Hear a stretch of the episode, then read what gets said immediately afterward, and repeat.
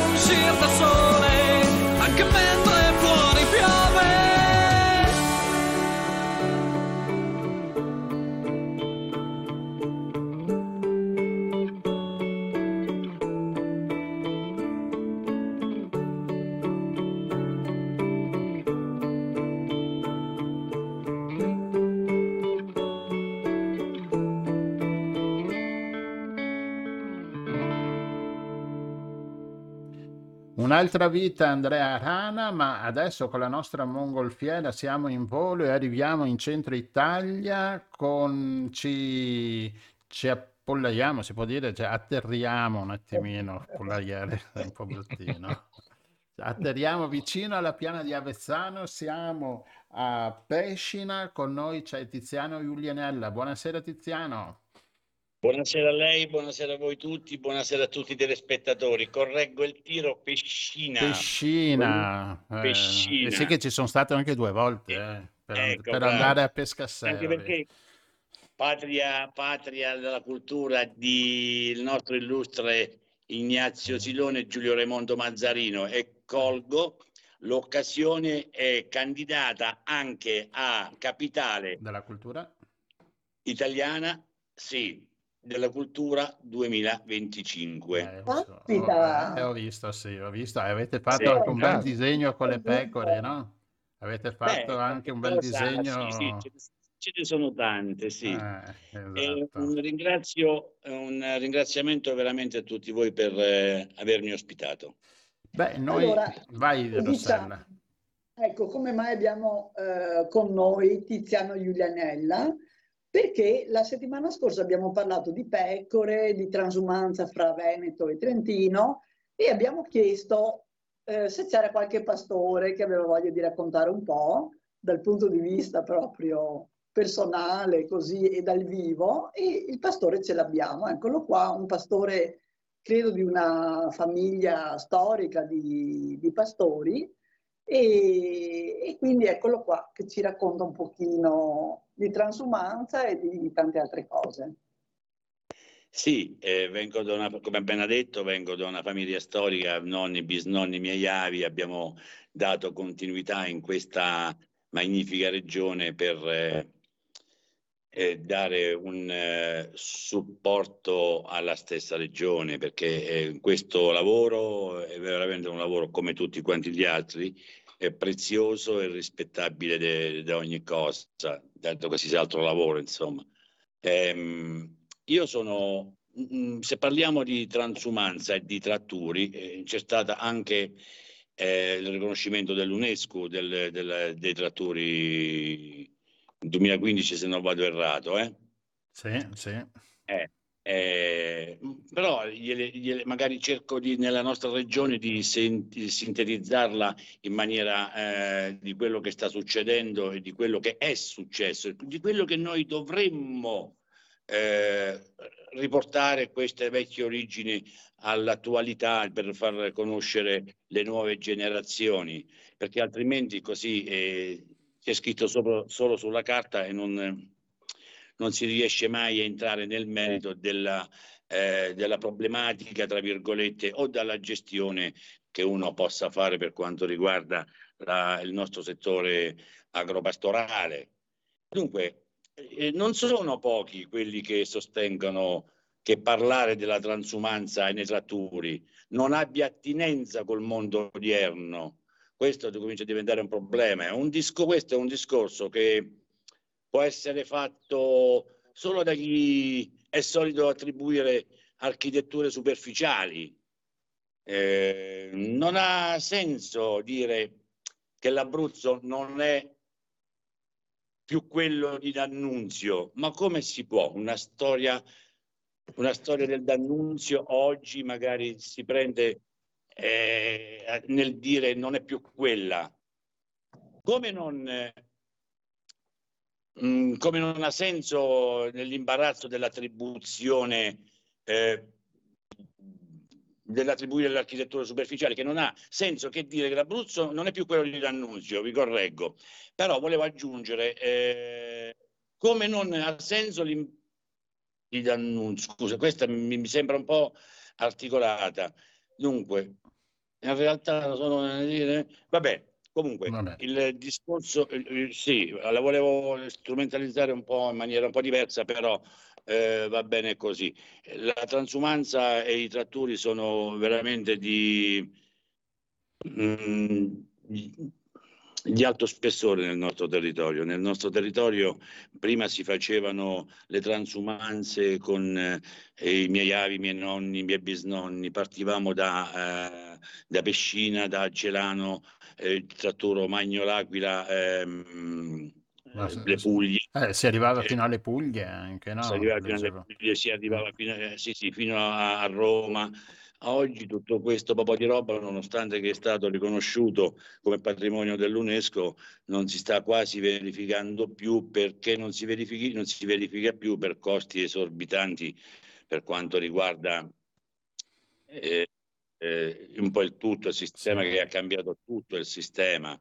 Ed è questo quando mh, tutti i nostri i genitori che portavano i nonni quelle pecore laggiù, eh, c'era eh, veramente una cognizione di, dell'agropastorale, c'era una cognizione di tutela al territorio, di biodiversità, eh, di ecosistema, eh, c'era un po' tutto. E soprattutto per una grande sopravvivenza perché eh, preferivano di portare le pecore giù per farle foraggiare per poi riportarle, come dice anche stessa, nello stesso tratto di D'Annunzio, le riportavano a settembre che tornavano eh, da sotto ed era un'economia non da poco conto. Oggi, ahimè, eh, quello che sta succedendo è veramente disastroso in questo settore, disastroso perché non c'è più attenzione e io mi rallaccio nel dire che cosa, che cosa fare? Cosa fare perché sta diventando un problema, un settore sta emarginando, sta scomparendo. Qualcuno si deve assumere le proprie responsabilità di questo Ma settore. Tiziano, scusa, ci sono ancora eh, parecchi pastori in Abruzzo o siete rimasti pochi? Ma guardi, eh, parliamo di una minima parte, pa- eh, hanno perso tantissimi capi dagli anni che li citavo prima, eh, quando io ero piccolo, ma migliaia e migliaia di capi, siamo rimasti in ben pochi, in ben pochi evidentemente ci stanno costringendo per togliere questa roba qua. Ma io la domanda vorrei rivolgerla a chi, a chi mi ascolta, eh, ma chi è che tutela il territorio se non questo settore? Mm. Chi? Perché dici che tutela il territorio questo settore? In che modo? Guardi, eh, l'idrogeologico, se non si pulisce tutti i terreni incolti, se non vanno gli animali, chi ci va? Mm. La biodiversità, se non vanno gli animali con- a mangiare, a brugare e riossigeno, e riossigeno quel terreno, chi ci va? Per quanto riguarda anche letamo- letame, scusate, eh, il letame eh, dello stecco degli stessi animali, chi va a riconcimare? Che cosa è quando parlano di ambiente? Mi devono rispondere che cos'è l'ambiente e il territorio, l'ecosistema, l'eco, eh, sono tante cose che il territorio ha bisogno di questo settore, lo ha bisogno. A oggi eh, vediamo la nuova riforma PAC comunitaria. Questo periodo vedo parlare molti di contadini, di pastori, quando hanno tolto quella integrazione al reddito che era importante, l'hanno tagliata al 50%, però parlano di ambiente. I prezzi esorbitanti, eh, guarda, Ma anche i ricavi ormai inferiori, perché leggevo anche il discorso della lana che non ha più quel, quel valore che aveva una volta, no? Nella vendita. Non trovo, non trovo una ricevuta, non voglio scavalcarla sulla domanda e l'ho capita perfettamente. Non trovo una ricevuta. Mio padre, 1973, fece 285.000 lire con tre quintali di lana. Ok? Oggi 1000 pecore riesce a fare 30 quintali a 10 centesimi. Mm, esatto. Allora, e poi la, la cosa peggiore che ci si va a comprare delle maglie eh, di, non so, merinizzate, eh, paghiamo un botto di soldi. Ma la cosa ancora vergognosa, io per, guarda, per dignità lavorativa eh, lo volevo fare, volevo smaltire i 30 quintali di lana. Lo sa quanto costa per smaltirli eh, perché classificato il rifilo speciale? Quanto Non ti costa? bastavano 2000 Mm, oltre 2000 euro eh. per smaltirli. Non ti bastano, ma e tutte le spese per tosare le mille pecore. Tradotto, tosando e vendere la lana, tu vai a rimetterci là dentro dei 4-5 mila euro annui. Per buttarla voi se... via. Mm. Prego. per buttarla via, dico sta lana poi. No, no, il rifiuto speciale non puoi nemmeno buttare via, la devi regalare e quando vengono i commercianti ti dicono ti ho fatto piacere. Mm. Stiamo, stiamo all'apoteosi. Sì, sì, sì, siamo al, al controsenso. Mm. Alla Ionesco, tanto per stare in tema letteratura. Ascolta Tiziano, ma invece eh, tornando alla um, transumanza, in Abruzzo camminano tutto l'anno le greggi o stanno anche nelle stalle qualche volta? Dunque, eh, si è evoluta nel tempo che la transumanza, diciamo, si fa ma non così di chilometraggio lungo ognuno adesso di noi ha le montagne assegnate grazie a delle leggi di usi civici che possiamo usufruirne a ridosso delle nostre aziende o torniamo in azienda la sera proprio in virtù anche di tutela degli animali selvatici o lasciamo là con dovuti requisiti che ci propongono, che dobbiamo ottemperare, tipo la rete elettrificata e via discorrendo, però non facciamo grossi chilometraggi, ne facciamo pochi. Quindi, eh, quindi c'è insomma una base, diciamo, dove stanno. Ma perché parlavi di reti elettrificate? Perché, dunque, rispondo alla domanda di prima e poi do continuità a quello che lei mi dice. Eh, perché mh, mm, la base c'è, datosi che le, gli animali sono pochi, le pecore sono poche e c'è la facoltà del pascolo e nulla serve più di fare quei tratturi e quella transumanza di lungo di lungo percorso. Mi diceva mm, perché le rete elettrificate? Noi siamo alle porte del Parco Nazionale d'Abruzzo Lazio Molise. Avete saputo, avete sentito sicuramente perché a livello nazionale l'orso marsicano che è un esemplare, una icona della, della regione. Mm. Eh, io ho avuto, ho avuto, anche visita. Ecco, io sto mettendo quella foto che ho trovato sul suo sito dell'orso sì. che entra dentro al pollaio. Al... Sì. Eh, rimasi perplesso nell'immediatezza perché insomma avevo sempre la mia volontà e la curiosità di vederlo perché non è che si riesce a vedere tutti i giorni. Però mm, una bella sera mi trovai nella mia azienda e, e vidi un po' tutto lo scenario vedendo lo scenario era una cosa suggestiva, bellissimo. E a quel punto fece anche un post e diventò anche virale. E ringrazio il direttore del parco, veramente eh, Luciano Sammarone, Parco Nazionale d'Abruzzo Lazio Molise, con la massima rapidità si attivò e si attivarono, ringrazio, a fornire immediatamente eh, tutto ciò che concerne per quanto riguarda l'elettrificatore per mettere a distanza gli animali selvatici. Ed ecco perché le dicevo, gli ho risposto alla domanda, eh, siamo al ridosso del parco, io ci convivo, io li amo, io gli animali selvatici devo conviverci per forza, lupi, orsi, qualsiasi cosa che esso sia, perché se no non è il mio habitat. Ma, è ma quindi...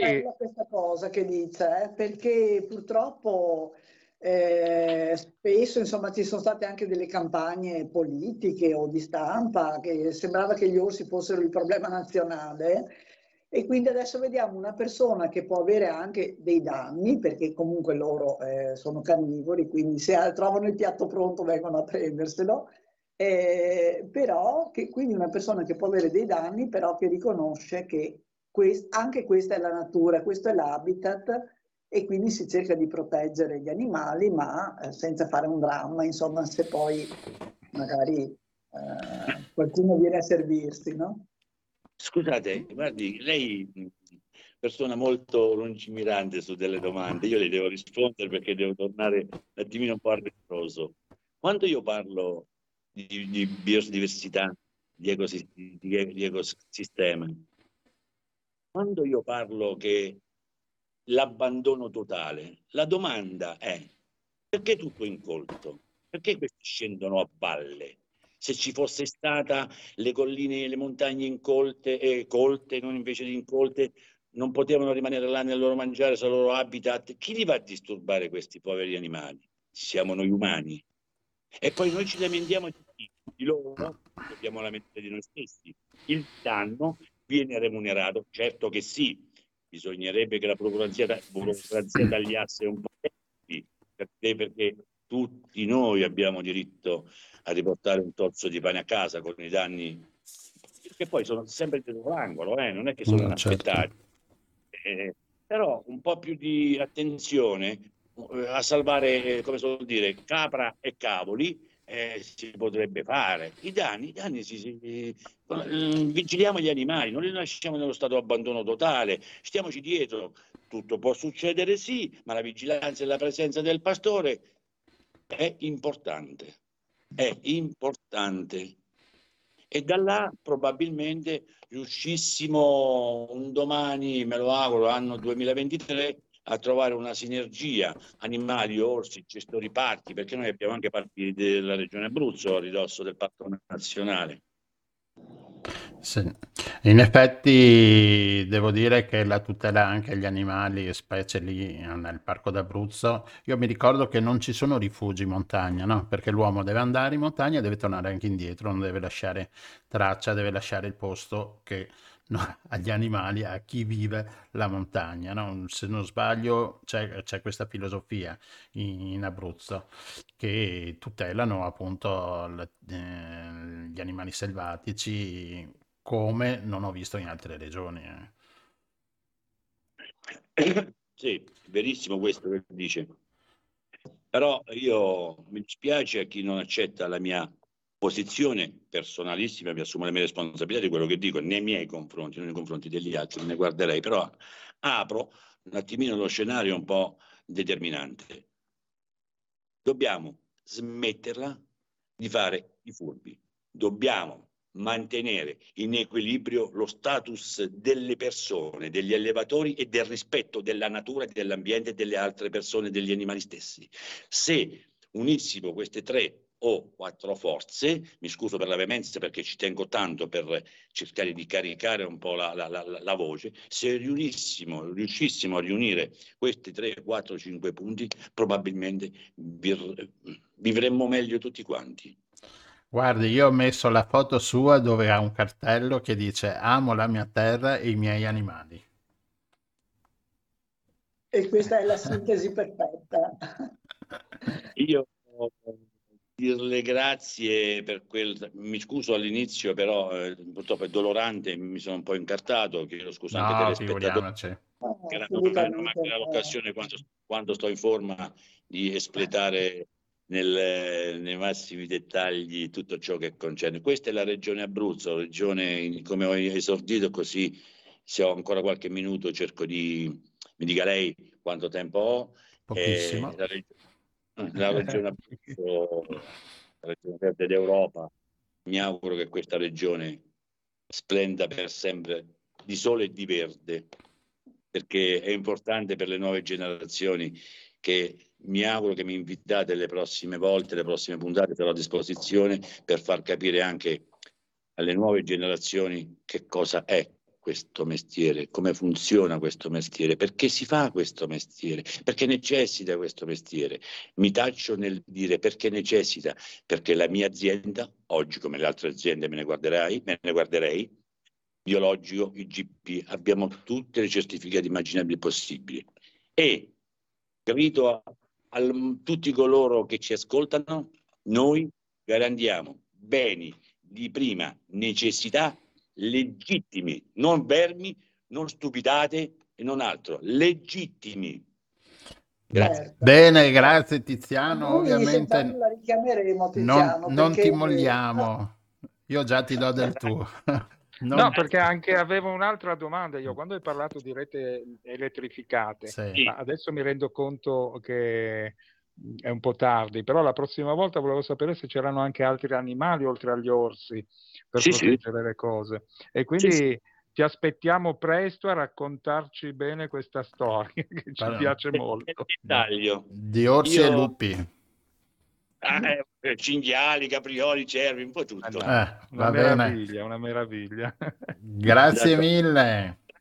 Se vuoi, buonasera a tutti i telespettatori, mi scuso per l'essere stato un po' vementoso. No, no, ci eh, piace, ci piace.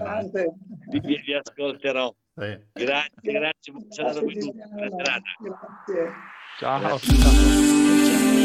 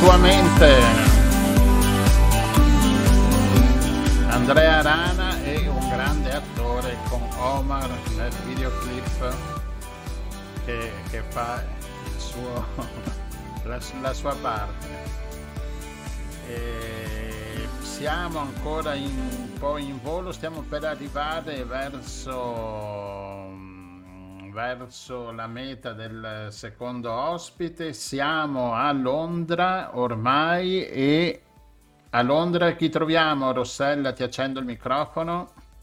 A Londra abbiamo Caterina Sant'Agati, che è una eh, insegnante. Che belle, visto che belle le luci eh, calando su Londra, bellissima. Ah. Abbiamo Caterina Sant'Agati che insegna a Londra. Eh, che cosa insegni Caterina intanto? Intanto piacere a tutti e grazie di avermi invitato. Eh, insegno italiano a stranieri, principalmente adulti, anche qualche ragazzino, però principalmente insegno a scuole di lingua. Ah, in scuole di lingua, ok. Mm-hmm. E da quanto tempo sei lì? Allora, adesso insegno italiano da tre anni. Uh, in realtà quando sono arrivata facevo altro. Io ho studiato lingue mm, sono venuta a Londra principalmente perché ero curiosa di Londra. Come tutti. Come tutti quelli che studiano lingue. Eh, prima sono stata in Spagna, sono stata in Germania e quindi ho detto, beh, sai che c'è? Andiamo a Londra. Eh, ho cominciato a fare qualcosa di diverso che non mi piaceva e poi ho frequentato un corso uh, per diventare insegnante di italiano a stranieri, un po' per caso, E poi ho cominciato a insegnare italiano, lo faccio ormai da tre anni. Ho fatto quel famoso corso nel 2020, proprio un minuto prima che iniziasse il lockdown. Eh, sì, e da allora insegno. Ascolta, ma è molto richiesto l'italiano a Londra? Stranamente sì. Dico stranamente perché um, a me piace molto questo lavoro e avevo iniziato a insegnare italiano durante la mia laurea triennale, un sacco di anni fa. Però quando avevo pensato di continuare, quindi di fare magari un master, di fare una, proprio una laurea magistrale, mi era stato detto che non c'era richiesta, pensavo ma chi vuoi che voglia imparare l'italiano? Sbagliando, e questo è un consiglio che do a colleghi più giovani, eh, invece ce n'è richiesta e come? Non è una vita facile, eh, bisogna spostarsi tanto, bisogna lavorare tanto, però c'è molta richiesta, in particolare no, ora. anche recentemente no, delle statistiche, poi non sappiamo quanto attendibili, che dice che è la terza lingua, la seconda lingua più studiata al mondo, insomma. Vabbè, quindi ecco, sì, ma sì. i tuoi studenti sono inglesi o sono internazionali? Allora, è interessante questa domanda perché dipende un po' dalla scuola. Quindi dalla scuola io lavoro per tutti noi insegnanti di italiano, ma di lingue, anche insegnanti di tedesco, di francese sono così, lavoriamo per più scuole perché mettiamo insieme un po' di ore, no? E magari lavoriamo anche in proprio. Quindi io magari ho delle mie lezioni online o delle lezioni di persona, perché no? Um, alcune scuole hanno un'utenza completamente inglese, se non sono tutti inglesi, sono inglesi e magari c'è qualche americano, qualche australiano. Uh, altre scuole invece, proprio perché hanno più lingue, quindi lavorano spesso anche con l'inglese, eh, hanno studenti di tutto il mondo. Veramente capita di avere una classe di 10 persone in cui 4 magari sono inglesi, uno è brasiliano, una è argentina, un'altra sarà giapponese, uno sarà eh, pakistano, insomma c'è veramente di tutto. C'è veramente... Forse la gestione della classe, no? Con madrelingua così diverse. Non ne parliamo, è, è veramente difficile. Eh, molto stimolante, eh, in qualche modo i madrelingua spagnoli, francesi, eh, portoghesi aiutano perché sono sempre un passo avanti, però è molto difficile bilanciare il tutto, sì, assolutamente. Eh, scusami, volevo... scusami Omar, un ah, attimino una prego. cosa tecnica, per Caterina, forse hai il microfono del coso che tocca qualcosa e quindi fa... Esatto, boh, okay. e lo sto sbattendo Esatto, perfetto, a posto, vai Omar. Sì, uh, secondo te perché richiedono di imparare l'italiano? Allora, c'è un po' di tutto. Eh, devo dire, il motivo principale è che hanno il fidanzato o la fidanzata italiana. Infatti io scherzo L'amore, sempre. allora. L'amore, l'amore. eh sì, eh, dico sempre che eh, grazie alla capacità degli italiani di eh, flirtare, di fare innamorare, io ho lavoro. Quindi, eh... siamo ancora all'italiano Latin lover, ok, va bene. Anche l'italiana, in realtà sono più donne, se devo dire la verità, e uomini che imparano l'italiano per loro. Uh, romantico il discorso si romantico. fa, interessante. Poi ci sono tante persone che in realtà viaggiano tantissimo in Italia, qualcuno che lavora con, con aziende italiane, qualcuno che lavora con tantissimi italiani e poi ci sono quelli che amano l'italiano, amano la cultura, amano il paese eh, e quelli sono di solito gli studenti che durano di più, che vanno più avanti. Quindi Però la sì. scuola porta più la cultura, invece fuori dalla scuola l'amore, insomma. Eh? Diciamo assolutamente, così. assolutamente sì. Eh, adesso, tra l'altro, mh, riguardo alla Brexit, c'è anche la tematica della cittadinanza, ah, perché chi è sposato ah. con italiani può fare l'esame quindi anche quello è un buon motivo per imparare italiano. Eh, Quindi un esame per poi cercare di avere un doppio passaporto. Esatto, mm. per avere un passaporto europeo. Certo. Eh sì, perché vabbè, sulla Brexit parleremo un'altra volta, ma... Mamma mia, che brutta Non ci dilunghiamo. Ai ai ai.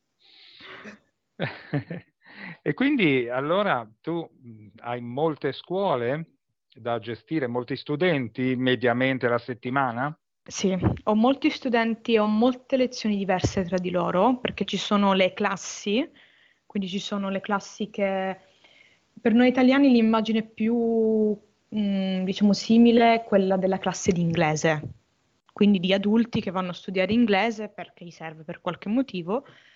Eh, queste sono le classi che io chiamo principali, che richiedono più organizzazione, più gestione e che non possono saltare. Cioè se tu stai male è un casino, bisogna trovare un sostituto, bisogna spostare.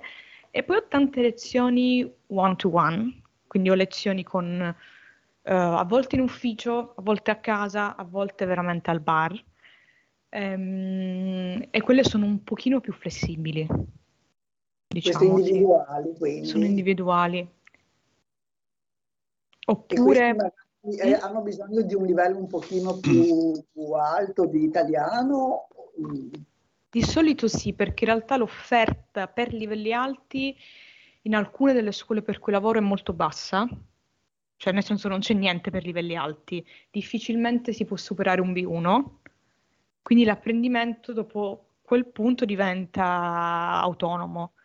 Quindi ho tanti studenti che hanno un livello un pochino più alto quando faccio delle one-to-one. E l'età degli studenti, hai detto che lavori un po' con gli adulti, eccetera. Mm, che, mm, da cosa varia, insomma, cioè da, arriva a quale età?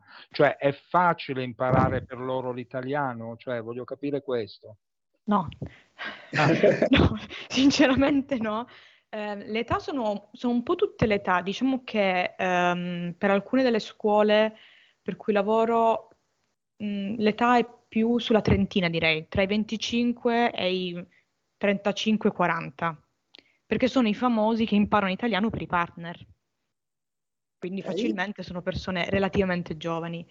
Eh, però ci sono tante persone, ho avuto anche gli studenti di più di 70 anni, eh, sessantenni, settantenni che imparano e sono molto molto bravi. Io devo dire, ehm, li, hanno l'età dei miei genitori, quindi mi è capitato addirittura di fare una lezione privata con una coppia di più o meno set- 65 anni, 70 anni, tenerissimi e mi sembravano proprio i miei genitori, quindi avevo è stato proprio affettuosità, immagino, esatto, eh. molto molto affettuosi, naturalmente un apprendimento un po' più lento.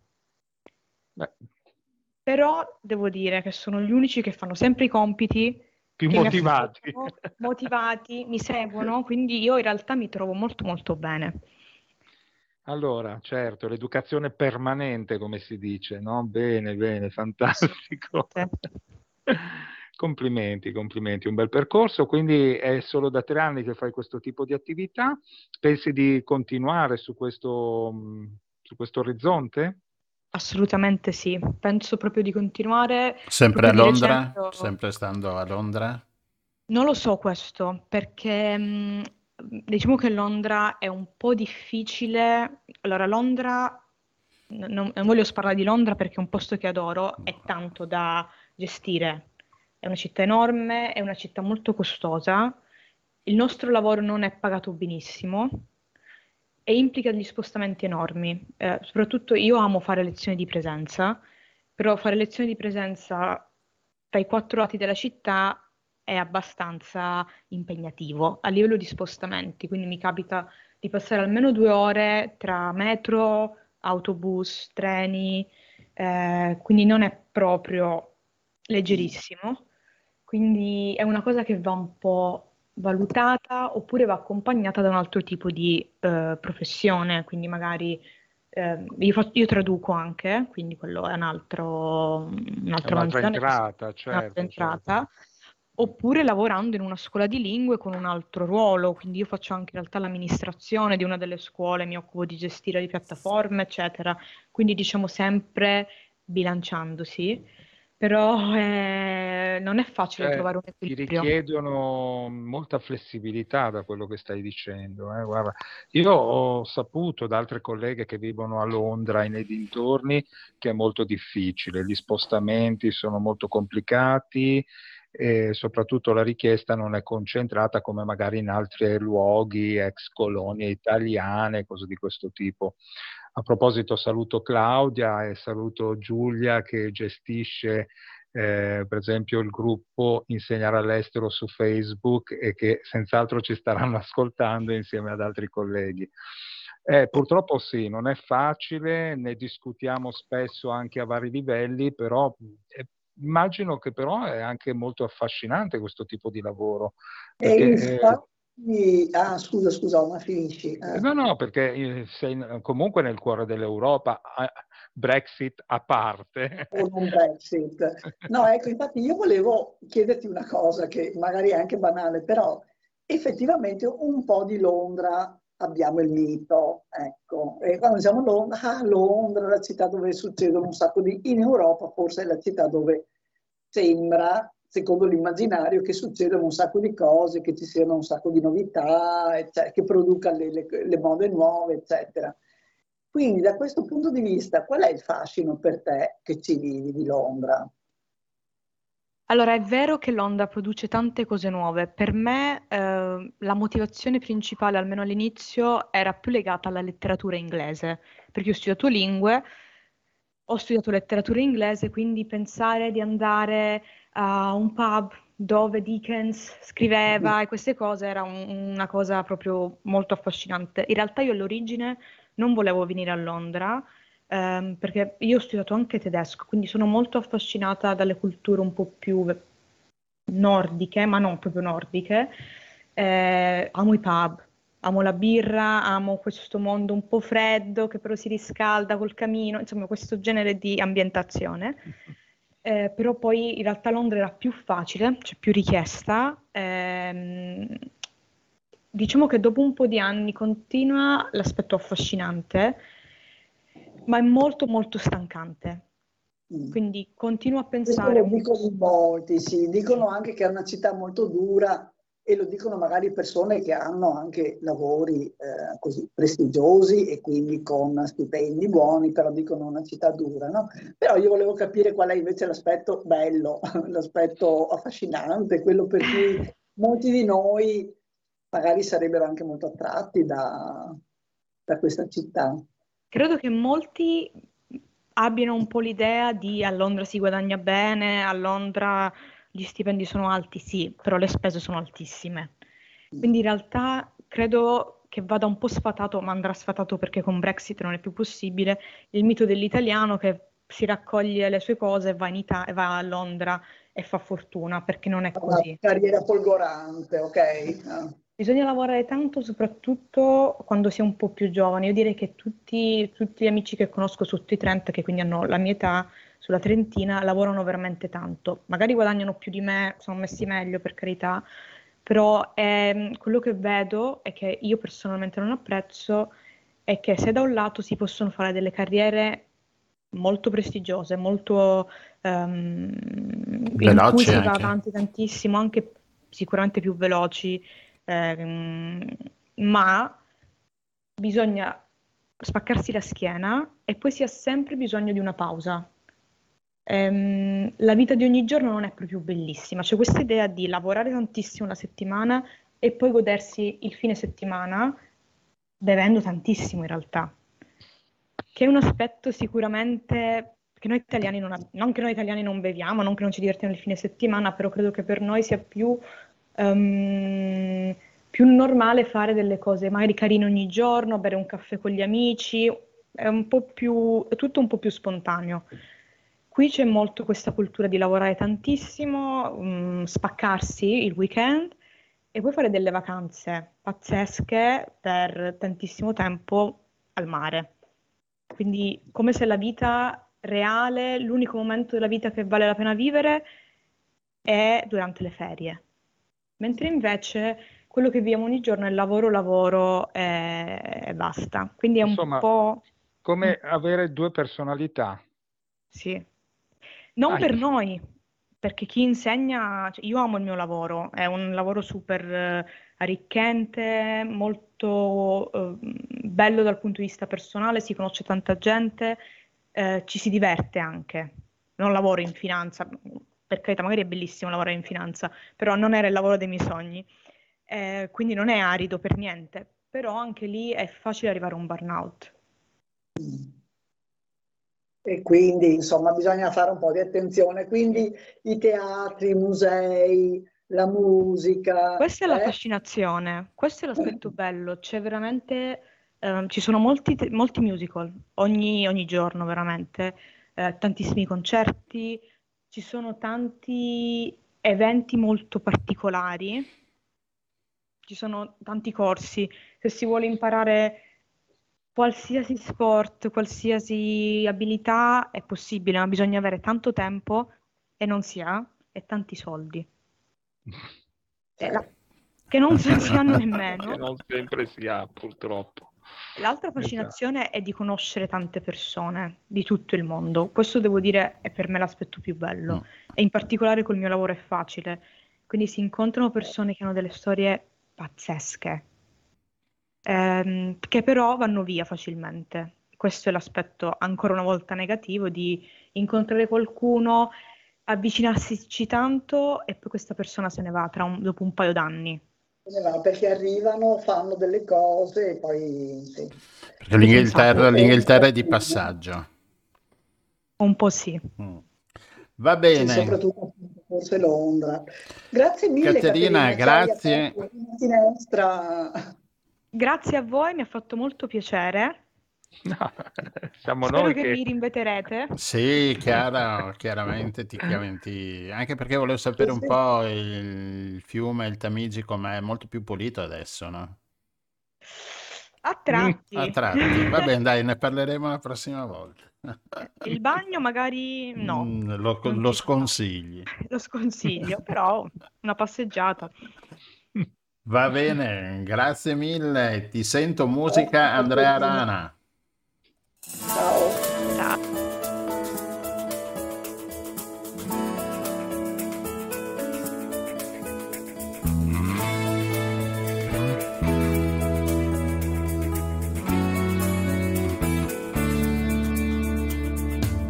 Ritornerò da te con sguardo semplice come se ieri fosse un giorno mai passato, perché la libertà è un gesto fragile che prende forma nella mente per poi andare via. La distanza ci porterà il fuoco di mille realtà, mentre tutto qui brucia già per te e proprio mentre fuori piove o nasce un fiore, ti sento musica, perché lo sai che le parole mi fanno dire quel che avevo già. Un ramo di poesie, pensieri complici, da poter scuotere nei vuoti di ogni giorno, perché la fantasia è un volo libero, può sempre scegliere se stare o andare via, sorvolando le città, deserti di modernità, per poi riposarsi un po' con me. E proprio mentre fuori piove o nasce un fiore, ti sento musica perché lo sai che le parole mi fanno dire quel che avevo già. E se poi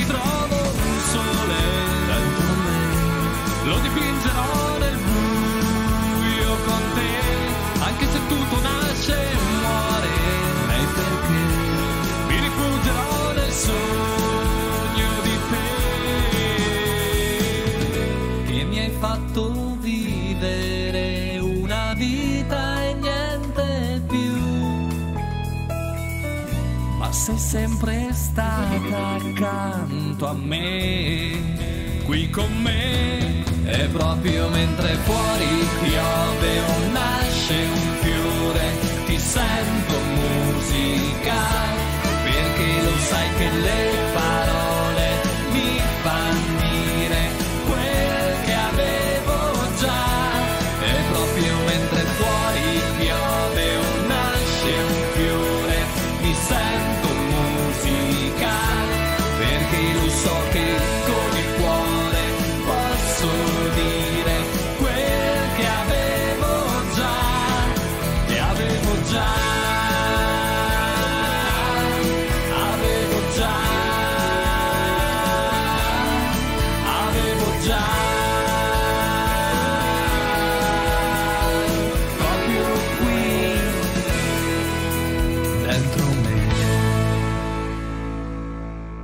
Andrea Rana, ti sento musica ed ora torniamo dalle nostre parti, nella nostra terra, nel nostro canale. Siamo vicino al, po- al Pordelio. Con noi abbiamo il nostro terzo ospite con Rodolfo Della Mora. Buonasera Rodolfo, ciao. Il microfono. attivare il microfono, Rodolfo. eh, succede, il Buonasera bello della diretta. Buonasera. Ecco, benvenuto buonasera, a bordo. E... Ecco con, con, Rodolfo che è a bordo con noi, quindi anche la nostra mongolfiera è adatta a tutti. Con, con Rodolfo parliamo di disability managers. E che cos'è Rodolfo, eh, questa figura del disability manager? Disability manager è una figura che è da poco nata, eh, diciamo che è nata negli altri paesi ancora moltissimi anni fa, però in Italia diciamo che eh, l'ho costituito io, ho portata io la bellezza di 12 anni fa, 13 anni fa. Eh, il, il disability manager è una competenza inserita in una professionalità. Attraverso un percorso, eh, diciamo, formativo eh, dedicato, un professionista acquisisce delle competenze e le sviluppa all'interno del mondo suo professionale, cercando di fare delle azioni in termini progettuali, in termini di servizi, eh, riferite appunto a soggetti fragili, in particolare alle persone con disabilità. Questa, questa cosa, ripeto, è una cosa, diciamo, nata in Veneto, qui da noi. Quindi quindi è, è un aiuto che dai anche alle amministrazioni comunali, alle amministrazioni pubbliche, no? Sì, ripeto, il Disability Man è una figura eh, che va inserita all'interno delle aziende, in particolare ultimamente nell'ambito delle aziende, come facilitatore nell'ambito del disability management, quindi eh, tutti quei soggetti fragili, persone con disabilità che lavorano in azienda, ma anche nell'ente pubblico. Io per esempio sono disability manager del comune di Treviso e lì eh, praticamente faccio un'azione di disability management con tutti gli assessori, col sindaco nei confronti dei cittadini. Sono anche disability manager dell'ospedale di Motta di Livenza, che è un ospedale riabilitativo di alta specializzazione.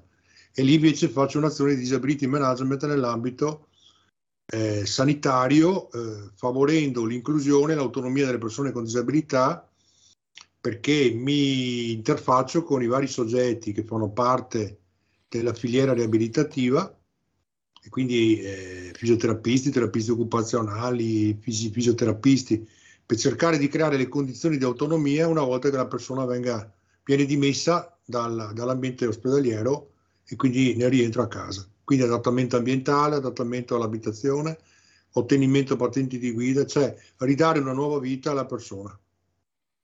Quindi, quindi, la tua attività è rivolta al personale di queste istituzioni, non ai cittadini, cioè per, ai cittadini attraverso il personale, diciamo. No, no, no, no. Eh, cioè, allora, eh, io mi interfaccio con le associazioni, col mondo del volontariato, col terzo settore, nel caso del comune, no? E il comune come consulente ai fini, per esempio, dell'abbattimento delle architettoniche, di consulenza su servizi sull'accessibilità del patrimonio museale. Io non ho un assessore di turno, io mi interfaccio con tutti gli assessori. Questo vale per il comune. Ma nell'ambito sanitario, dove io lavoro, che è l'ospedale riabilitativo di Motta di Livenza, è un ospedale, un ospedale prettamente riabilitativo. Quindi abbiamo circa 130 posti letto con riabilitazioni che vanno dalla cardiologica alla medicina fisica riabilitativa alla pneumologica. Ecco, lì eh, io faccio parte della filiera riabilitativa e mi interfaccio con i soggetti, quindi i, pro- i, professionisti che fanno la riabilitazione nei confronti del paziente, per cercare di trovare le soluzioni al paziente. Ok, ho capito. Quindi ci sono due modalità d'approccio di disability management, uno nell'ambito della persona, e lì faccio un'azione di tipo sartoriale sul caso, quindi l'adattamento alla casa in funzione ai bisogni e necessità della persona, mentre l'azione di disability manager, management che faccio per il comune devo ragionare in termini molto più ampi, quindi alla platea della comunità, alla città, quindi non solamente al caso ma alla comunità. Quindi bisogna avere anche una visione diciamo aperta, flessibile su questo. e, e, c'è ancora molto da fare, no? Sul sì. fronte dell'accessibilità dei servizi. Ma di tutto. Guardi, io eh, 12 anni fa ho fondato la SIDIMA, che è la Società Italiana dei Disability Manager, società scientifica. Fondata io, la sede legale a Motta di Livenza. In questi 11 anni ho visto lo sviluppo culturale, sociale, evolutivo, ma anche in termini lenti, silenti, eh? lento, ma silente, di quello che è l'approccio alla cultura dell'inclusione. Purtroppo molto spesso molte amministrazioni utilizzano il termine inclusione per fare i gargarismi, nel senso che utilizzano il termine inclusione solamente per fare marketing politico. Non, non serve da molto lontano, ci sono casi molto importanti nel territorio. E invece bisogna fare azioni concrete, no? E quindi il compito del disability manager è quello di marcare stretto l'amministrazione. Ma è cambiata comunque un po' la sensibilità no? nei confronti di questo, di questo, tema negli anni. Sì, ripeto, è un stato, guarda, io che mi occupo di inclusione, cioè di progettazione universale, sono 32 anni. Da 32 anni che svolgo l'attività. Purtroppo non sono giovane, sono ormai avanti con l'età. Però ho visto quello che è l'evoluzione del linguaggio, della cultura, eh, ma anche l'approccio, capito? Io recentemente ho scritto un libro su questo, sul, sul, sul, sul linguaggio. Cioè, pensate che le stesse norme, le stesse norme emanate dallo Stato italiano descrivono in molto chiara e netta qual è l'evoluzione culturale dell'epoca, ma soprattutto di adesso. La 104, che è la legge quadro nei confronti delle persone handicappate, il termine handicappato è un termine che viene utilizzato nel 92 la prima legge sugli invalidi risale agli anni 60. Il termine menomato, so, c'è, c'è il termine è stato menomato, invalido, eh, handicappato, diversamente abile, cioè, e fino siamo arrivati alla, al concetto di persona con disabilità. Certo. Ma non è un'evoluzione legata alla moda, proprio anche al concetto no, stesso. Eh, sì, sì, è un aspetto anche culturale della... È anche un problema di etichette, ma anche psicologico, certo, sociale. Sì, sì. Ma ehm, quali sono le richieste che vengono fatte, per esempio, dalle comunità? Allora, innanzitutto molti servizi sulla mobilità accessibile, perché dopo dipende uno se abita su grossi, su grossi città, c'è maggiore facilità d'azione. Il problema è nel momento in cui eh, abiti su realtà comunali territoriali ampie con servizi scarsi. E quindi qual è il problema? Quello dell'accedere in maniera autonoma della persona con disabilità, per esempio, al posto di lavoro. Mm. Quindi vincolato. Questo la mobilità, ma poi anche i servizi alla persona. Mm. Sì, sulla mobilità credo no, che, sia, che diventi sempre più diffuso il problema anche per l'invecchiamento della popolazione, quindi persone che si muovono magari con difficoltà sì. usando degli ausili e quindi magari quando hai le strisce pedonali che ti finiscono sul gradino del marciapiede che può essere una sciocchezza che molti di noi non, non, mettono neanche a fuoco, diventa una barriera insormontabile per chi sta usando per esempio anche solo un deambulatore, non dico, e anche ovviamente una carrozzella o anche le stampelle o anche... No? Quindi da questo punto di vista insomma la sensibilità sta, no, è aumentata, giustamente sì, No, ma eh. bisogna dire un'altra cosa, che rispetto a 40 anni fa, 40 anni fa, 50 anni fa, avevamo le persone anziane e le persone con disabilità. Adesso abbiamo persone con disabilità anziane, mm. che l'allungamento della vita ha portato a questo. Quindi diciamo che è una, fra- una fragilità all'ennesima potenza. Certo, quindi che si somma a una fragilità che si somma a un'altra fragilità e quindi per fortuna la sensibilità sta cambiando anche nelle persone, anche in alcune amministrazioni, magari qualcuna un po' di più, qualcun'altra fa ancora fatica. Ma i disability manager adesso c'è, è presente in ogni comune? No, non è obbligatorio, non è una figura, è una figura obbligatoria. E stiamo lavorando perché venga applicata. Noi come SIDIMA, Società Italiana Disability Manager, abbiamo fatto un protocollo d'intesa con l'ANCI nazionale, proprio per promuovere la figura all'interno delle, degli enti locali. Eh, beh, io sono, diciamo, uno tra i, il primo disability manager in Italia inserito in una struttura ospedaliera e tra i primi, sempre in Italia, eh, come consulente esterno di un ente pubblico, parliamo del comune. Poi sto sperimentando in maniera molto interessante, e questo è un altro modello perché su questo mm, a me piace creare i modelli. Tra l'altro abbiamo scritto il manifesto del Disability Man di cui ho curato la parte generale, nel senso che i modelli ti, ti permettono di creare buone prassi, buone um, best practice, cioè utili ed, est- ed, estendibili anche in altre realtà. Io sto sperimentando un progetto interessante con 14 comuni dell'area o più terzino-mottense, l'area trevigiana per capirsi, dove lì sono comuni abbastanza piccoli, però non hanno le risorse singole per nominare una figura del disability manager. Per lì stiamo lavorando per cercare di fare una figura unica che coordini a livello territoriale d'azione un territorio abbastanza vasto. È una bella, una bella, una bella cosa perché con questa azione si mette in evidenza, oltre le, le criticità, ma anche le, le cose più interessanti, più, più, importanti di ogni singola realtà. Certo. E quindi si mettono in contatto anche realtà differenti che certo. apparentemente sono isolate tra certo. loro. Ah, io sono ora, vi dico, questo aspetto vi, metropolitano. Ecco, io vi dico che di natura sono un, un, un contaminatore, cioè no, non nucleare, però di buone prassi e di, e di azioni, come dire, eh, di carattere sociale, culturale. Ecco, io ho visto, ho visto che hai fatto con le scuole, hai fatto un'uscita e hai messo i, i ragazzi in carrozzina perché si rendono conto no, delle varie difficoltà che, che uno può trovare.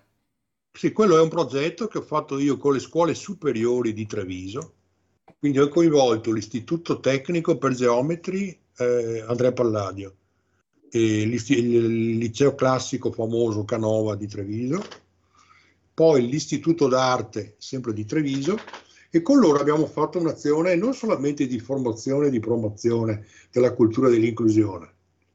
Ho fatto la formazione in classe con loro, quindi ho spiegato dei concetti sulla disabilità, poi ho fatto fare le prove empatiche, cioè li, ho, li ho resi, come ha detto prima Gianluigi, cioè eh, disabili per un momento. Ho creato le disabilità in forma artificiale, li ho fatto diventare sordi, ciechi, in carrozzina, eh, col deambulatore, con le protesi e li ho fatto girare per il centro di Treviso. Treviso con tutte le sue criticità, perché Treviso è una città storica, quindi eh, San Pietrini, Casini, cioè di tutto, e quindi hanno provato in prima persona la cosa. Ma la cosa bella, al di là di questo, che poi l'ho fatto anche alle scuole, alle scuole ex scuole medie, non so come si chiamano. Eh, medie. superiori di, di, primo grado, vabbè. Di primo grado, eh, sì, scusate, vabbè, chiamiamo, ormai, ormai si chiamano sempre scuole medie. sì, no, è che io sono stato alla riforma gentile, quindi non è che ho molte, molte, molte, molta cultura in me.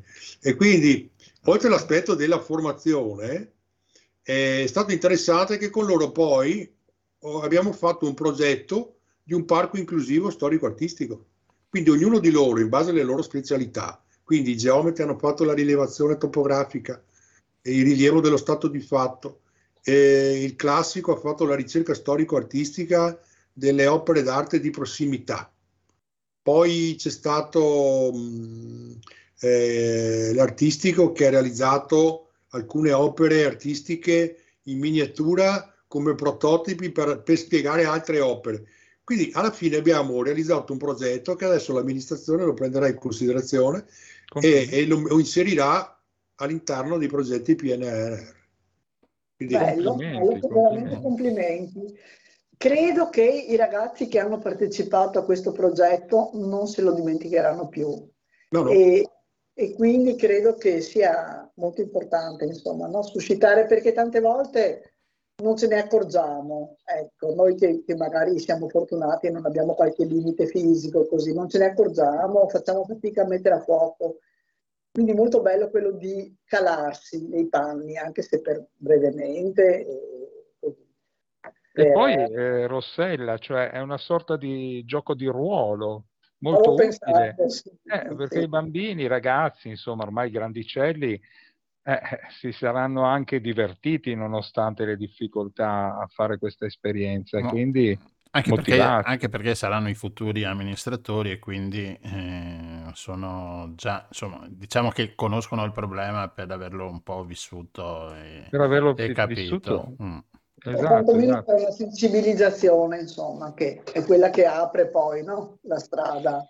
Si dovrebbe allora. fare la stessa cosa con i sindaci. No, no, beh sì, ma i sindaci, guardi, il sindaco di Treviso lo massacro continuamente, quindi, l'ho anche detto pubblicamente, quindi se, cioè, l'ha detto, eh, perché l'ha detto, quindi è marcato stretto, ma, ma sinceramente abbiamo fatto tante belle cose a Treviso. Eh. Per esempio abbiamo realizzato prima, eh, le prime mura accessibili da parte delle persone con disabilità. Quindi abbiamo creato le rampe d'accesso alle, alle, alle mura antiche. Cioè, è un lavoro lì, veramente, io ho fatto un lavoro veramente alla Giulia Andreotti, si dice, cioè di mediazione, eh, perché con la sola tendenza non è facile, cioè spiegare, certo. spiegare che una rampa all'8% che la normativa lo prevede è troppo ripida ma loro hanno detto lo facciamo all'8 perché così sbanchiamo meno terreno, sì ho capito, eh, però eh, sì, ma... una rampa all'8, una persona che ha avuto non la usa nessuno, certo. una emiplegia o, o, una distrofia o un altro tipo di malattia fa fatica. Allora ho detto ok, facciamo la prova, si siede in carrozzina e provi. Ecco. Effettivamente l'architetto ha ragione, ha detto ah. allora. Bene, complimenti, Bene. complimenti. Eh, Veramente complimenti, è un lavoro importantissimo. Speriamo che i comuni, i più piccoli facendo rete e i più grandi autonomamente, insomma, tutti quanti abbiano un disability manager perché eh, giustamente poi ci ricordava l'architetto Dalla Mora che adesso i problemi si stanno sommando in una popolazione che sta invecchiando e quindi sempre di più. E dall'altro lato c'è anche invece il desiderio anche da parte di persone con difficoltà o anziane di uscire e di godere delle nostre bellissime città e di poter essere un po' autonomi, insomma, nei limiti. Quindi grazie mille e se ci sarà qualche novità la invitiamo volentieri a raccontarcela. Volentieri, grazie. Va bene, grazie Rodolfo. Quindi ti, ti, teniamo sotto controllo anche noi e quando vediamo delle novità ti chiamiamo. Ok, grazie. Bene, ciao, grazie. Buona serata, salve.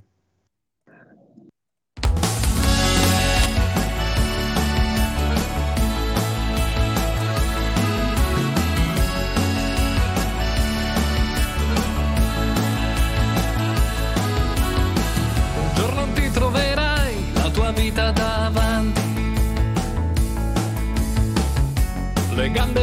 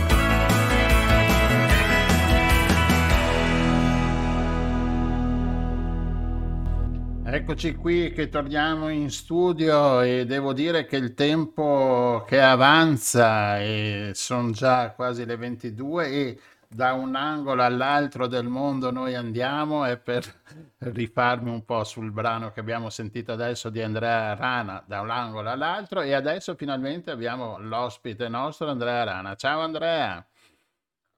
Aspetta, aspetta, aspetta. Aspetta, il microfono era spento, ora è acceso. Ciao, buonasera a tutti e grazie per l'invito. Grazie a te Andrea. Dove siamo? Dove siamo finiti? Siamo finiti a Lodi. Ah, a Lodi. A Lodi. Sì, c'è, sì, una can- c'è, una canzone no, su Lodi? No, cos'è? eh, adesso non me la ricordo, va bene. ecco, benissimo.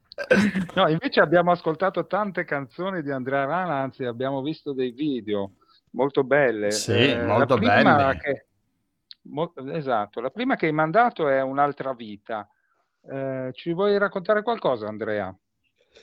Sì, Un'altra vita è un brano di qualche anno fa, è stato scritto, se non sbaglio, attorno al 2010 eh, poi il, la registrazione videoclip eh, è stata fatta successivamente attorno al 2012.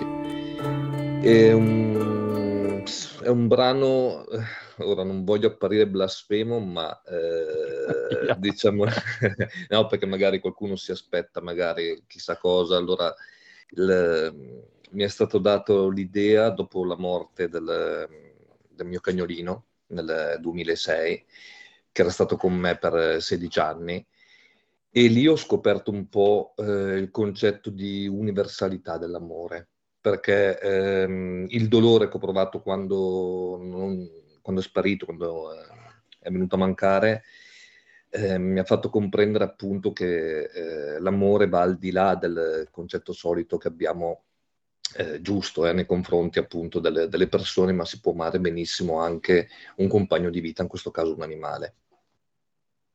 Ah. E da lì poi è partita tutta l'idea, poi la canzone eh, non è che parlasse mm, esplicitamente di questo, però eh, diciamo l'incipit le, cioè, lo, è partito tutto da lì, ecco. No, no, beh, eh, insomma, è tutto partito da una storia personale, quindi sì. tua, che hai raccontato in chiave um, così universale. Complimenti. Um, no, noi io... abbiamo ascoltato. Sì, sì, prego, sì, prego. No, io volevo un attimino capire un attimo da dove, da dove arrivi, insomma, il tuo allora... percorso, il tuo percorso, insomma, musicale. Allora, beh, arrivo da, dove, dal luogo insomma, solito, eh, nel senso band eh, di ragazzini dell'oratorio, eh, poi si scopre appunto la bellezza del far musica insieme e si prende il via eh, verso grandi sogni. Ecco, diciamo che è un, una storia come tante, il, anche se il mio inizio sinceramente è stato non eh, nella composizione di canzoni, anche perché nella band in cui stavo non era mio compito, mi occupavo solo di testi. Eh, io sono nato come eh, scrittore di poesiuole, diciamo, cioè comunque mi divertivo a scrivere piccole poesie, brevi racconti e da lì poi è nato l'amore appunto per, per la musica, per, per comporre canzoni. Ascolta, eh, dei, ci sono i videoclip che sono bellissimi, sono ben fatti, sono super professionali, ti aiuti con uh, un'agenzia, un... Mm, allora, beh, eh, i videoclip amici? sono stati, mm, sì, sono sicuramente amici, eh, videoclip sono stati girati di volta in volta da registi differenti, anche se eh, molti di essi sono stati girati da un regista, eh, Alfetto, filmmaker, Samuele, e poi di volta in volta comunque si sono susseguiti anche altri registi. Eh, no, non ho un'agenzia, è tutto autoprodotto, eh, sono amici, cioè sono diventati amici perché ci siamo conosciuti eh, per il fatto appunto della collaborazione.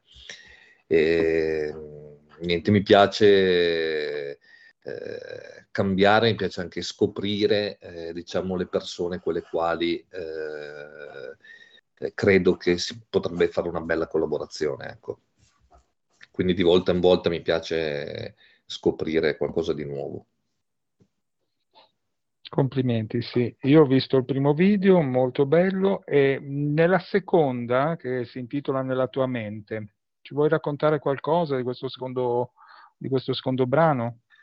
È stato, è stato impegnativo perché allora eh, per i videoclip, eh, poi io, Omar lo sa bene perché ha seguito con me tutto il processo, per i videoclip era stata contattata eh, una, una, ragazza dello spettacolo e quindi è stato abbastanza complicato eh, riuscire ad organizzare il tutto perché per me era la prima volta, cioè hanno partecipato eh, precedentemente, eh, certo è ragazze dello spettacolo però eh, diciamo meno note, eh, mentre Francesca Rocco che appunto è l'ex Geffina che eh, appare nel video, ovviamente aveva un grado di notorietà ovviamente differente rispetto alle altre.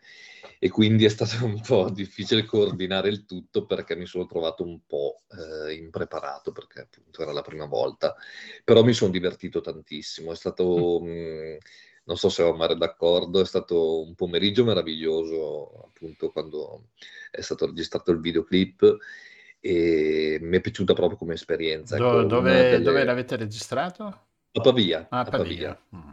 Sì. È stata proprio una bella esperienza anche perché eh, da lì poi mh, sono partite altre, mh, dire, altri contatti che poi non so se eh, prenderanno forma in futuro, però sono partiti altri contatti perché ovviamente, eh, come posso dire, è cambiata anche la credibilità eh, nel senso se un personaggio noto eh, appare in un video, allora anche altri personaggi noti eh, possono accettare di buon grado di partecipare. Ecco. Eh, mentre prima era un po' più complicato contattarli perché non avendo eh, diciamo qualcosa da presentare eh, sì, sì, uno storico livello, diciamo esatto, esatto Esatto. Fatto, quindi era più difficile, mm, diciamo, tentare l'approccio con altri nuovi artisti. Esatto, esattamente. Ma però scusami, eh, cioè questo da un punto di vista più marketing, se vogliamo, mm-hmm. ma dal punto di vista proprio del brano, nella tua mente, che cosa, che cosa ci... Il ci brano era nato da... Sì, il brano era nato da um, un esame in università, non mi ricordo quale sinceramente perché sono trascorsi un po' di anni. Eh, da lì eh, avevo iniziato a scrivere delle parole chiave che eh, secondo me potessero, eh, come posso dire, ehm, dipingere un po' la mente delle donne. Ecco, l'idea iniziale è stata quella. E poi da lì sono partito appunto mm, con, tutte, con tutti i miei pensieri. Io ti dirò, non amo molto eh, raccontare eh, nello specifico i brani perché, eh, come diceva, non ricordo se Mogolo o Battisti, eh, ciascuno ehm, può vederci quello che quello vuole, che vuole quello che crede. Certo e tante volte eh, mi sono ritrovato magari a spiegare il, il, il, brano a qualche mio amico o amica e sentirmi dire ma cavolo, eh, ma io pensavo tutto un'altra L'avevo cosa. pensato in maniera diversa. Esatto. Quindi da lì, evito, esatto, da lì evito di raccontare la mia. No, vabbè, e... vabbè. Ma dai, due battute, però vogliamo sentire anche su Ti sento musica che è passato come terza traccia. Sì, ti sento musica, così, eh. Guarda, è stato mh, un brano per me molto importante perché eh, è stato concepito, eh, eh, diciamo, a cavallo di un'esperienza per me molto negativa, che, perché dieci anni fa, undici anni fa, ho avuto alcuni problemi di salute e eh, per chi crede nella numerologia eh, è accaduto il fatto il 27 maggio e io esattamente un mese prima, il 27 aprile, eh, registrai un vocale sul telefonino con eh, la bozza della traccia melodica di questa canzone. E mh, niente, ti sento musica, ovviamente già da come si può intuire dal, dal titolo, è un inno proprio alla musica, la musica ovviamente dappertutto. E, e come dico nel testo, anche mentre fuori piove, o nasce un fiore ti sento musica, cioè che potrà risultare anche banale, ma era proprio quello che volevo dire. Eh, tutto scorre, tutto va avanti e la musica è sempre lì a far da sottofondo.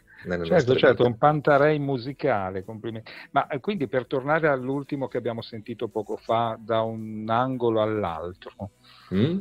Che cosa ci racconti invece su questo? Questa volta su questo non posso dirvi davvero nulla perché ah. il testo non l'ho scritto io. Ah, ah complimenti. il testo è stato scritto da, dal, dallo scrittore e poeta Luca Viviani, toscano, e posso dirvi ecco, che il brano è racchiuso in, nell'EP Mondie Isole e è stato un EP ricco di collaborazioni perché eh, hanno partecipato artisti eh, sparsi per lo stivale, eh, da appunto Luca Viviani, che saluto se è in ascolto, a Gina Rodia, eh, ad, ad Amélie, che è una cantante milanese, Gina Rodia invece è una cantante che abita nei pressi di Napoli. Insomma, ci sono state diverse collaborazioni sia a livello eh, diciamo esecutivo eh, nel fare cori e eh, insomma cose varie del, per quanto riguarda l'aspetto dell'arrangiamento e, e invece proprio anche l'aspetto del, dei testi della musica. Il tutto registrato per eh, concludere, visto che è stato un po' ehm, eh, appunto che racchiude un po' tutta, no, tutta, l'Italia, no, comunque varie parti d'Italia, è stato registrato in Calabria eh, da Max Mungari che si è diciamo, occupato del, del mixaggio, della, della registrazione e produzione artistica di tutti i brani. Senti, questo, e... diciamo, il videoclip è solo, diciamo, una specie di karaoke, no? Il testo animato. Del... Eh sì, sì, avevo esaurito i soldi per fare i video e ho fatto eh vabbè, ma i cartoni animati ci piacciono lo mm. stesso, mm.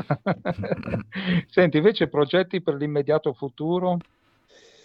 Guarda, um, vi dirò, io sono No, fermo no, però eh, è da qualche mese che ho avuto eh, quasi un rifiuto eh, nei confronti non tanto della musica, ovviamente, perché continuo a farla nella mia cameretta, però per il mondo musicale per, ehm, riguardante il business, perché ho avuto eh, ultimamente delle esperienze non piacevoli. Mm. Eh, per il futuro ho eh, lì eh, una canzone che è quasi pronta, non so quando uscirà. Eh, sto scrivendo un brano eh, per eh, un artista, per ora non posso dire nulla certo. perché, perché, non, certo. non si sa neanche no, no, se andrà in porto questa cosa.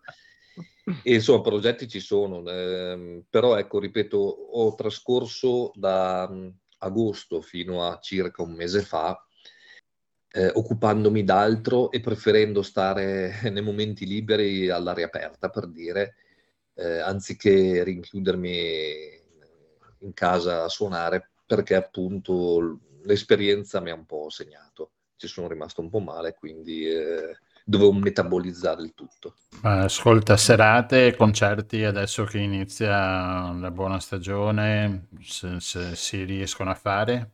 Finito il e Covid? Io, allora, al di là del Covid, no. come dicevo, io sono praticamente abbastanza fermo sotto aspetto dei live da quando ho avuto questo problema di salute perché eh, inizialmente mi risultava veramente difficoltoso eh, dover sostenere una serata sul palco perché fisicamente non ce la facevo. Uh-huh.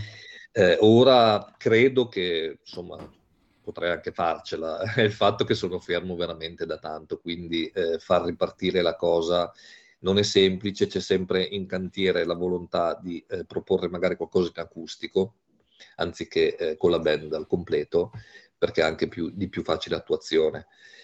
Però non so, non so ancora dirvi nulla, ecco, nello specifico. Vabbè, Va bene. lascio un po' sulle spine. Ascolta, allora, visto che il prossimo brano è Mondi e Isole, No, io, io, l'ho messo perché noi col programma nostro, il Giro del Mondo in 80 giorni, non potevo mettere mondi e isole, quindi diciamo è un brano anche nostro del Giro del Mondo. Raccontaci un po' questo mondi e isole che dopo ce l'ascoltiamo. Mondi e Isole è appunto il brano di cui vi stavo parlando prima, mm, una collaborazione con la cantautrice eh, Gina Rodia. Eh, è, nato da, è nato un po' per caso, perché eh, c'era questo brano che all'epoca era in inglese, eh, appunto scritto da, da, Gina. C'era questo brano che eh, non trovava un, un, un padre perché sembrava non trovare pace. E appunto me lo propose, e niente, a me piacque subito e decisi di ovviamente di fare un testo totalmente diverso e rifeci anche una melodia vocale totalmente diversa.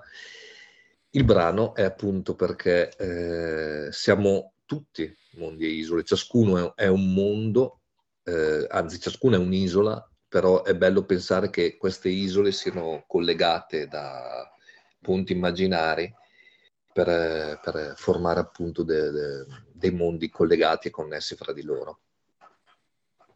Bene, adesso ce lo ascoltiamo e dopo ritorniamo. Perfetto.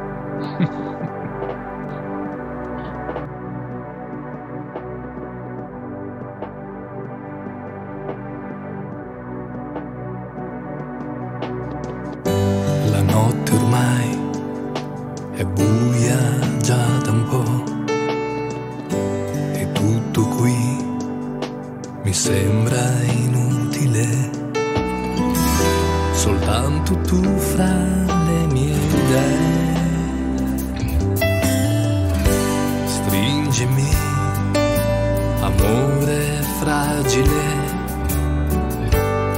questi giorni divento instabile mentre tutto vola via, vola via.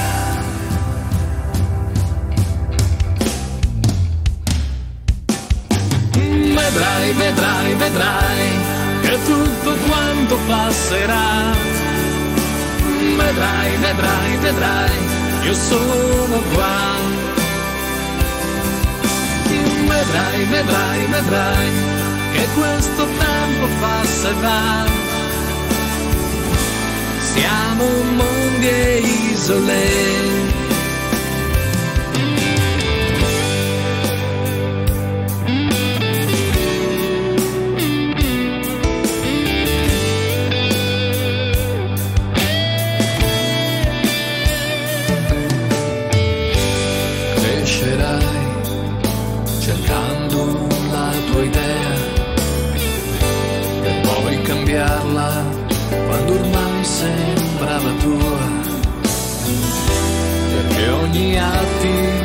attimo va via. Vedrai, vedrai, vedrai che questa vita passa e va. Vedrai, vedrai, vedrai, non te ne accorgerai. Vedrai, vedrai, vedrai, quando si abbassa la marea. Siamo mondi e isole tempeste si incendiano con un po' di follia e lucidità. Le distanze non cambiano, ma con la fantasia vai dove si va.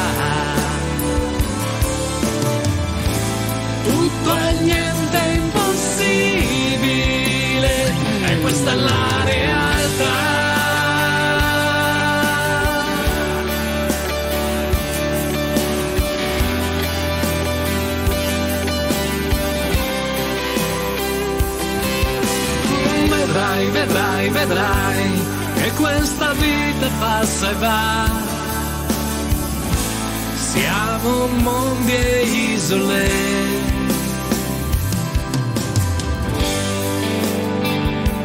siamo mondi,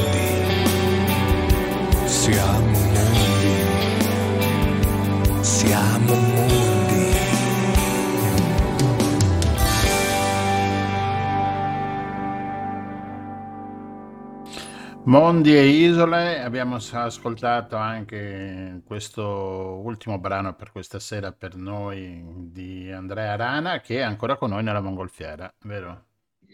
Sì, sì, sono Sì, qui, sì, sono qui. eh, che non ci vuoi lasciare. Ha fatto tutto il viaggio con noi questa sera. E, mm, e volevo chiederti, uh, autore tuo, diciamo, preferito, cantante tuo preferito nel mondo italiano e straniero? Se ne hai uno. Allora, eh, i primi che mi vengono in mente, eh, straniero Bruce Springsteen, Mhm. eh, tra quelli che preferisco, ma anche David Bowie, insomma ce ne sono un po'. Italiano, eh, ma non saprei che dirti, ehm, Ligabue, Eh, esatto, perché guarda, se volevo dire, hai un che di... c'è un po' di Ligabue anche all'interno delle- no, dei tuoi brani. E non sei il primo che eh, lo dice. ascoltandoli, guarda, mm, in effetti mm, qualcosa si sente. Pronto? Ci siete? Sì, sì, Ah, sì, boh, boh. no, no, ti sento, ti sento. Sì, non sei il primo che, che lo dice. eh. Oltre a Ligabue, beh, ci sono anche tanti altri, eh, da- dai Timoria, Litfiba, eh, Negrita, insomma, eh, Max Gazzè, eh, ce ne sono tanti che mi piacciono in Italia. Va bene. Ascolta Andrea, grazie mille. Se hai pro- Grazie a bra- voi. bu- altri brani, nuovi brani, chiamaci che noi li mettiamo e continueremo a mettere mm, ogni, ogni puntata un brano tuo perché sono veramente complimenti, sono veramente belli. Da- Grazie, da grazie Eh, mille. Guarda, Io prima, mentre voi, io mi ascoltavo la musica tua mentre con le cuffie e devo dire che è bella piena, è proprio bella. Grazie, grazie di cuore e grazie anche de- dell'invito perché fa sempre piacere. Adesso ci, No, io ci sto mettendo la sigla finale dove stiamo, dove suoniamo noi miseramente. Il Non nostro, è vero Gianluigi, nostro anzi, qualche volta si potrebbe combinare un duetto, Sì, un beh. trio, non so, o con tutta No, l'orchestra dai, che siamo, siamo anche noi, ci, ci piace Eh, suonare anche noi, facciamo le nostre cosette. eh, È finita qui, infatti. siamo rimasti in tre, siamo stati un po' lenti, ma avevamo la mongolfiera piena questa sera e quindi il nostro movimento è stato un po' lento, Omar. Ma è un andamento lento per restare sul discorso musicale, dai. Va bene, finisce qui la sedicesima puntata. Vi aspettiamo alla prossima, che sarà un po' tutto dedicato al mondo femminile. E che dire, ascoltateci, iscrivetevi al nostro canale e vedo che stiamo salendo di settimana in settimana mm, e ci sentiamo lunedì. Salutiamo Rossella che se n'è andata via prima perché aveva, aveva il bus che partiva. Io saluto tutti gli ospiti che sono venuti a trovarci oggi e a tutti quelli che ci stanno ascoltando, che ci hanno ascoltato e ringrazio in modo particolare Andrea che conosco e mm, ti auguro buone cose. Io vi ringrazio tantissimo ancora. Grazie. Bene, ciao, grazie a tutti. Ciao, grazie. Gindofree.com I www.gindofri.com